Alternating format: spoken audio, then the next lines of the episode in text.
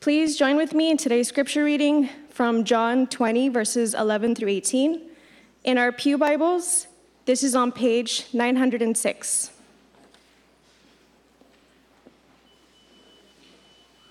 But Mary stood weeping outside the tomb, and as she wept, she stooped to look into the tomb, and she saw two angels in white, sitting where the body of Jesus had lain, one at the head and one at the feet. They said to her, Woman, why are you weeping? She said to them, They have taken away my Lord, and I do not know where they have laid him. Having said this, she turned around and saw Jesus standing but she did not know that it was Jesus. Jesus said to her, Woman, why are you weeping? Whom are you seeking? Supposing him to be the gardener, she said to him, Sir, if you have carried him away, tell me where you have laid him, and I will take him away. Jesus said to her, Mary. She turned and said to him in Aramaic, Rabboni, which means teacher. Jesus said to her, Do not cling to me for I have not yet ascended to the Father. But go to my brothers and say to them, I am ascending to my Father and your Father, to my God and your God. Mary Magdalene went and announced to the disciples, I have seen the Lord, and that he had said these things to her. This is the word of the Lord. He is risen.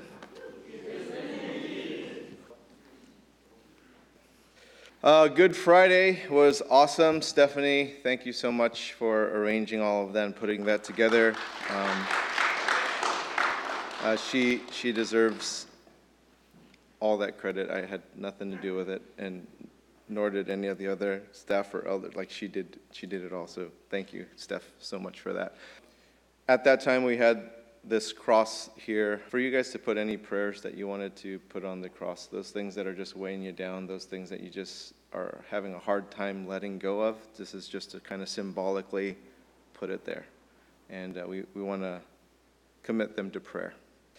Um, looking at the Gospel of John, the last of the Gospels written, and this is how the Gospel of John begins. John chapter 1, starting in verse 1.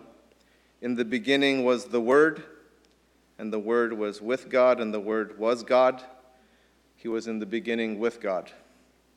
All things were made through him, and without him was not anything made that was made.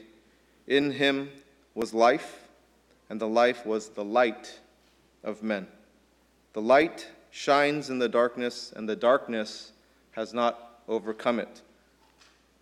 This theme of light and darkness is portrayed throughout the first 12 chapters in the Gospel of John. And if you simply do a word study on light and on darkness, when you put in the word light on this word study, it'll appear 24 times within these first 12 chapters. The word darkness appears seven times in these first 12 chapters. And this kind of summates it here in John chapter 8, verse 12, where Jesus said, I am the light of the world. Whoever follows me will not walk in darkness, but will have light of life. Then in chapter 13, things start changing. They start taking this dark turn. That is when the feast of the Passover supper was happening. And this is when the devil had already entered into the heart of Judas Iscariot to betray Jesus. And so, this darkness, quite literally, being supper, as well as figuratively, begin to fall on that evening. And by the time we get to chapters 18 and 19 in the Gospel of John, it's total darkness. Again, if you were at our Good Friday service, at the end of the service, there was this singular beat of the drum that so strongly symbolized this sort of darkness for me, this, this period. And that verse that began resonating with me during that last drum beat on Good Friday was John chapter 19, verse 42, and it reads this So, because of the Jewish day of preparation, since the tomb was close at hand, they laid Jesus there. Pretty final that Friday. And then looking to today, Easter Sunday, we celebrate that finality of death in the resurrection of today. In John chapter 20, when that last beat of the drum kind of changes from that mourning to a time of celebrating, from this darkness to light, where that light pierces the darkness of a tomb. And the first person to witness this light, this resurrection from the dead of Jesus Christ, Mary Magdalene. She's the first witness of the resurrected Christ, the first eyewitness of the risen Christ, the Savior, the first who can testify that Jesus Christ is indeed light of the world as he claimed to be. Now, this first-hand eyewitness is a woman. And why is this significant? Because in a Jewish court of law, back in the first century, a, a woman's testimony was null and void. It was not allowed in court. It was thrown out of court. It was an unacceptable testimony, even though it's a first-hand experience by a person. And so when we look at Christ and who he's showing himself to first, and we know him to be that of a person who is ministering, loving, serving, caring for the least of these, he first appears to a woman.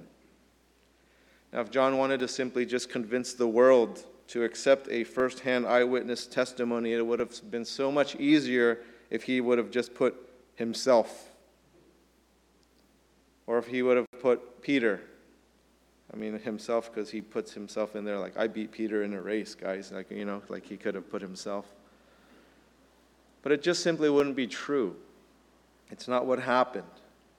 Now, why Mary Magdalene? Because if Jesus was to show himself risen to any other Mary, I mean, I, I find it kind of strange that it's her. Because uh, his mom. Like, why won't you show yourself to your mom? Or there's another Mary that's of more prominence too. I don't know if you remember Mary of Bethany, a very good friend of Jesus. You know, Mary, Martha, Lazarus, he visited Bethany quite often. Uh, it was essentially his second home, uh, and he would visit them quite often.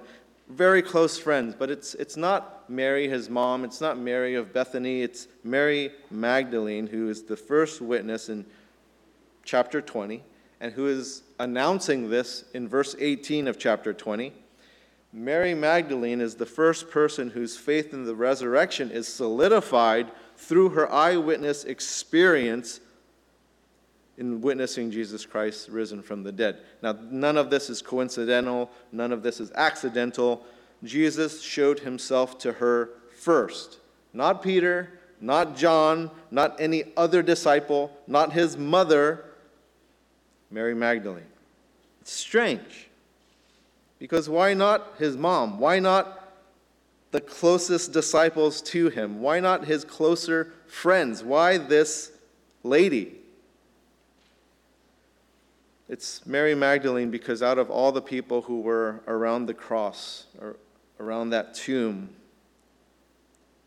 that the Easter message shines most vividly in us everyday least of these people. In her, we find the gospel of knowing the risen Christ and where we are brought to this saving faith in him. And so, how so? You look back in verse 1 and, and, you, and you read this that she's the one who comes in darkness to visit the tomb. Verse 1 Now, on the first day of the week, Mary Magdalene came to the tomb early while it was still dark and saw that the stone had been taken away from the tomb. Mary herself was someone who was delivered by Jesus from darkness. Take a look at Mark chapter 16, verse 9. Now, when he rose early on the first day of the week, he appeared first to Mary Magdalene, from whom he had cast out seven demons. Now, Mary Magdalene was part of that early group of supporter in Jesus' ministry, where it was uh, a, a group of, of people, predominantly women, who were supporting this ministry, feeding at least 13 grown men every day for three years, unless they were fasting, and they probably rejoiced in the days that they fasted. But they were associated with supporting this entire ministry. So all the expenses that you can think of during that time frame. It's not just food, right? Any of you who've gone camping, you know there's a lot of planning. So it's not just a little bit of money, and it's also out of her own means. She supported the mission of Jesus out of her own means. Now, sometimes people confuse Mary Magdalene with the woman who washed Jesus' feet with her hair, or she's confused with being a prostitute. It's not one of those ladies. This is Mary Magdalene. Mary Magdalene was like many of you here who serve and minister here at Regeneration, where you serve the Lord, you are faithful, and you have dark spots. You have dark spots in your history, or perhaps you're going through dark spots now, that those dark spots that Jesus has cleansed, they're no longer with you. And you know that. And just like this, Mary Magdalene, you are not remembered for those seven demons exorcised from you right? Maybe for some of you, you remember that that's her, but probably for some of you, you're like, oh, that happened to her? Like you, you don't think about her in that way. Now, there are people in the Bible where that dark past is never washed clean. For example, if I throw out the name Judas Iscariot to you, that's a dark spot forever on him as one who betrayed Jesus Christ never to be washed clean. But when we look at Mary Magdalene, you don't instantly think of, oh, yeah, the woman who had seven demons that possessed her. That's you. That's me, who have been cleansed by Jesus Christ. When people think of you and me, when they know that how Jesus Christ has transformed us, they don't think about whatever those dark spots are on you anymore. And we think of her as being in light. Why Mary Magdalene? She's like you and she's like me. She's not Jesus' mother. She's not one of the 12 disciples. She's not one of Jesus' closest friends who gets visits from him when he's in town, like Mary, Martha, and Lazarus. She's just like us people who have our own dark spots, who have been brought into the light, and we are looked upon as new, pure, holy, and where His light shines on us brighter than what we had in the past with those dark spots. Now, something interesting about those possessed by demons you don't find them coming to Jesus looking for help. You read throughout the Bible, and those possessed by demons, that there is somebody else who intercedes on their behalf. They don't go to Jesus looking for Jesus themselves. Someone has to intercede on Mary Magdalene's behalf for her to be freed from that darkness, that she was possessed by another God. She was possessed by an idol, that she needed to be set free from that bondage. And this is each one of us. Possessed by some idol tied down to some sort of darkness that we aren't able to completely free ourselves from. And then there's this participation we have with God to intercede on behalf of others, as Mary Magdalene did in support of the ministry, to set them free from darkness and to also bring them to light. I so appreciate Lent. I so appreciate Good Friday because it helps us to see Easter more clearly. Even for children. My daughters all choose something to abstain from during Lent, and so 40 days is a long time for a pre adolescent to give up sugar. Like, it's really tough. It's very hard for a pre adolescent to give up junk food, chips, popcorn, things like that, right? So each one of them selects a different thing, and I agree Whatever you guys select, I'm doing with you. So I get four from them, and then I get my own. And then I, I choose my own. So I get five things that I abstained from during that Lent season. So when we came out of Lent at the end of April 14th, I know that date very well because they're counting down the days. Sugar! And I say, one thing. One thing. So, um, my, my second daughter, she chose Trü Früs from Costco. I was kind of proud. I was like, oh, true fruit. There's a fruit inside that chocolate, so that's, that's good. And then uh, my third one chose egg rolls and, and, you know, various things. So I didn't have any of it still. I, I feel good not eating that stuff, so we're going to keep it going. But it helps them to see Easter more clearly also because they were going through this kind of abstaining and self sacrifice and not going through those things. And it's a very simple thing of abstaining to be able to experience and feel that sense of I'm losing something and then I'm but I see Easter more clearly because I saw what I just lost and like I'm gaining it back and then to transfer that over to something more spiritual. And so I love that time of Lent and in terms of that Good Friday because it's bringing me back to this sense of mourning and the sense of sadness that also helps me to experience the greater hope of today that we have in Jesus. That if you were here on Friday and that you can put these things on the cross, that today,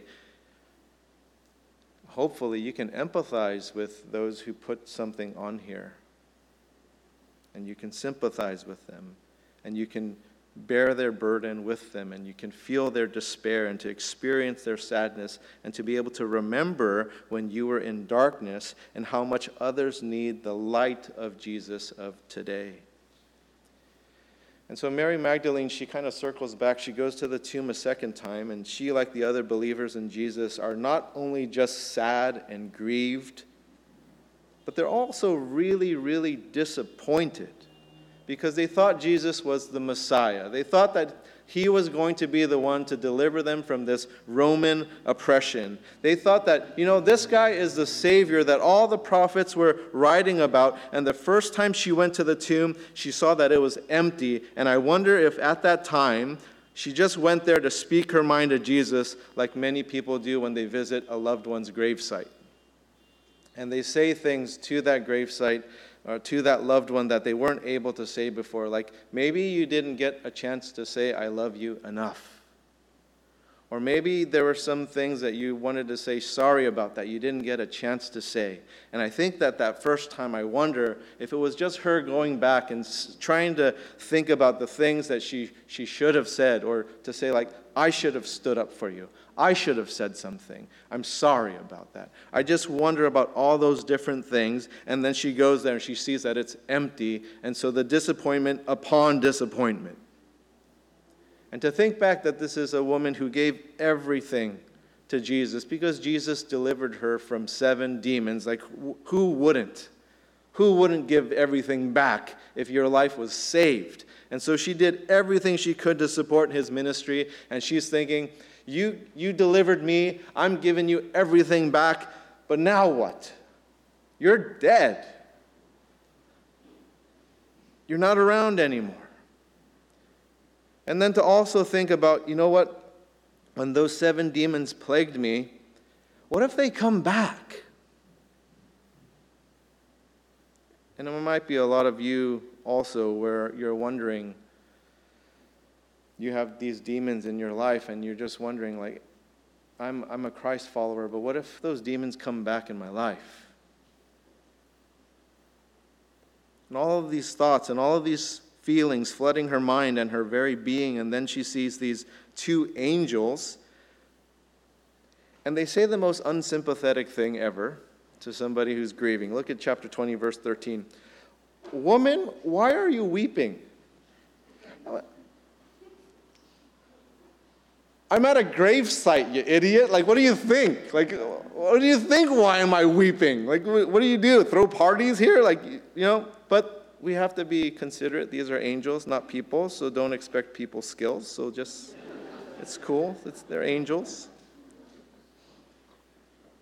But it's very evident that Mary Magdalene loved Jesus. And she simply wants to know, you know, what, what happened to him? I was just here. I, I embalmed him with his mom, and, and, and we put him in this tomb. We wrapped him here. Like, where is he? So it's evident that She's there because she loves him, but it's also evident she's there because she didn't completely understand who Jesus was and what needed to happen. She heard these lessons multiple times when Jesus said, I, I need to go to Jerusalem, and the reason why he needed to go to Jerusalem and we've shared this message multiple times during Lent that Jesus needed to go to Jerusalem so that everything written about the Son of Man by the prophets will be accomplished. And he taught this to his disciples repeatedly that Jesus needed to die, otherwise, there will never be the forgiveness of sins. That Jesus needed to resurrect from the dead, otherwise, there will never be victory over death, because the wages of sin is death victory over darkness, to bring people to light, victory over bondage, victory over sin.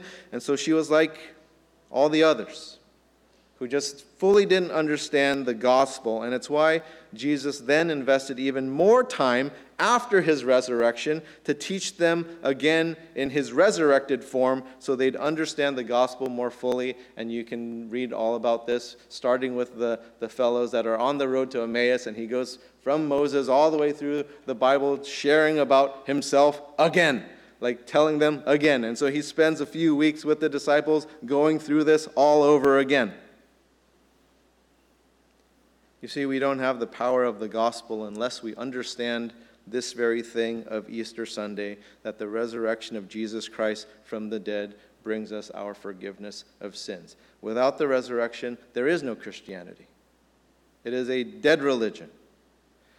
Now, some of you may believe in Easter.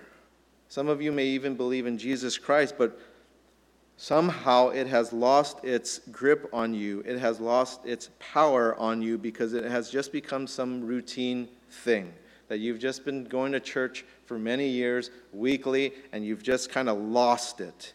It has no influential power over your life anymore, and maybe you need to question how you understand the Bible.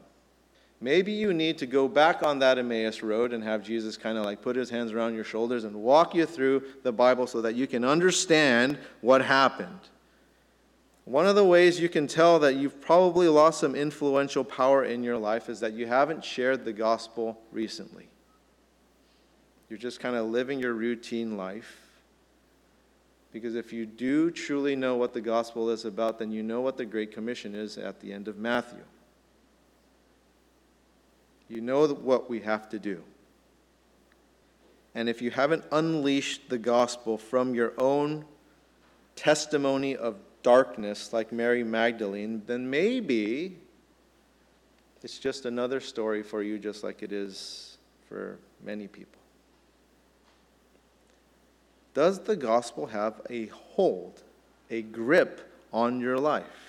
The reason Jesus died was to free you from the darkness of sin and everything that is associated with that. Any form of guilt, any form of shame, bondage, oppression. Many people think that, you know, if I just reject religion, then, then that's a sign of strength. I, I don't need that crutch. Rejecting Christ is not a sign of strength. It is not a sign of health. It is not a sign of courage. It is a sign that you are still in darkness. That's what it is. And as long as one is in darkness, it is impossible to love Jesus. It is impossible for you to trust in Jesus if you don't trust him already because you need the Holy Spirit to work in your own belief as well as your unbelief. And you can't will this on your own. You need Christ to reveal himself to you like he revealed himself to Mary Magdalene. Picking up the story in John chapter 20, verse 14. Having said this, she turned around and saw Jesus standing, but she did not know that it was Jesus. Jesus said to her, Woman, why are you weeping? He said the same thing as angels. I don't know what's going on here, but okay. Uh, it's a question I have for him. Like, what do you mean, Jesus? Like, I thought, you know. But anyway, whom are you seeking? Supposing him to be the gardener, she said to him, Sir, if you have carried him away, tell me where you have laid him, and I will take him away. Jesus said to her, Mary. One word. She turned and said to him in Aramaic, Rabboni, which means teacher. Isn't this interesting? Mary doesn't recognize Jesus seeing him. She, she sees him with his own eyes and she thinks he's a gardener. That's pretty messed up. But then you gotta kind of wonder, like, how can she recognize him really, right? Uh, the last time she saw him, he was bloodied and beaten and bruised and hanging on a cross, and she's the one that kind of helps embalm him and makes him look, you know, it cleans him up. She's not expecting perfection. She's expecting a bloodied, beat up guy until he said, Mary. Take a look at John chapter 10, starting in verse 27. My sheep hear my voice, and I know them, and they follow me. I give them eternal life, and they will never perish, and no one will snatch them out of my hand. And all Jesus had to say was, Mary. And it clicked for her. I think at that moment she also knew my darkness indeed will never return. Those demons will never return into my life forever because I have eternal life with Christ. That no one is going to be able to snatch me from his hand, that I'm not going to perish, You see, there are people who don't want to be in the presence of Christ for eternity, and Christ will give them that dignity. Christ will give them that respect to their wishes. But there is a place called hell for that. That is essentially hell. That is essentially what heaven and hell are. Heaven is being in the presence of Christ, and hell is being in the absence of Christ. That's the Christian definition. And I know that there are many people out there who want to define what heaven and hell are, or that they just reject the whole existence of it all. Now, you and I, we know that we had no influence in coming into this world. Right? You had no say in how you and I are here. Your mom and dad came together and you are here. But you had nothing to do with it. Right? You, you had nothing to do with it. Another thing we have no control of is leaving this world. Like, we, we don't know. We don't know. I, I, I wasn't here last week because I was at a funeral. I was uh, at my aunt's funeral. No one had any idea that she was going to pass away. Like, she, it wasn't a long sickness, it wasn't anything like that. It was, she had some lung issues, went into the emergency room, was in ICU for a week, and that was it. Like, there's no disease, there's nothing like what happened. So we don't have any say in how we come into this world, we don't have any say when we leave this world. So this is like the really strange thing for me when people think that you can determine what happens to you after you die. How did that logic happen? You have no say in how you came, you have no say in how you leave, but all of a sudden you can determine that there's a heaven and a hell and how you get there and what you do and all this kind of stuff. Like, how does that even happen? See, our Creator determined when you are going to be in this world. He knows the very hairs on your head. He knows when you're going to take your last breath. The options for an afterlife are heaven, being in His presence, or it's hell, being absent of His presence. And this is the reality of life, death, and the afterlife. That we will either hear the voice of Jesus and recognize that voice, or you won't. You will recognize Jesus' voice, or you won't. Now, this morning, do you hear your name being called by Jesus? Do you hear it? to rejoice with the millions who rejoice in the resurrection of Jesus Christ for all eternity. Now, if you desire to have belief in Jesus Christ as your Savior, He will reveal Himself to you. Hebrews chapter 4, verse 7. Today, If you hear his voice, do not harden your hearts. The voice of Jesus is the difference of you being set free into light or remaining in darkness. Not just for today, but for all of eternity. And so when you hear his voice, the hope is that you will respond like Mary in John chapter 20, verse 16, Rabboni, which means teacher, but there are other synonyms for this Master, Lord, Savior. Today, if you hear his voice, do not harden your hearts. He's calling out to you. Even if you don't know him today and you hear his voice, that means you're invited.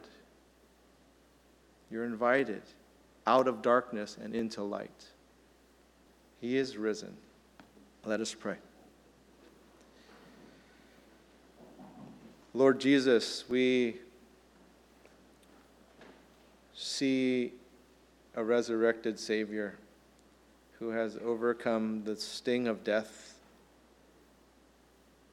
Our hope lies in you. We thank you for this divine plan that you had to bring us out of darkness and into light. I pray, Lord, that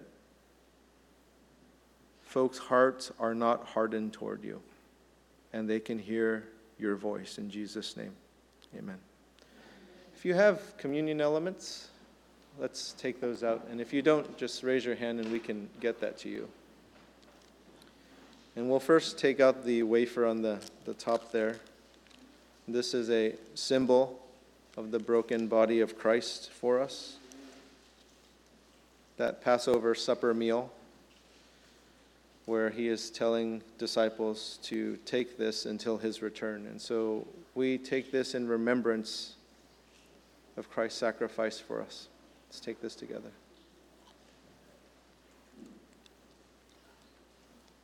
And the fruit of the vine symbolizing the blood of Christ spilled for us.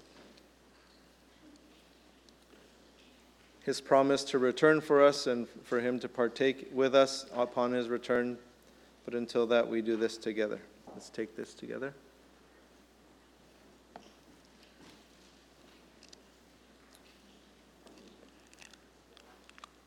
Lord Jesus, thank you for these simple reminders, yet so powerful,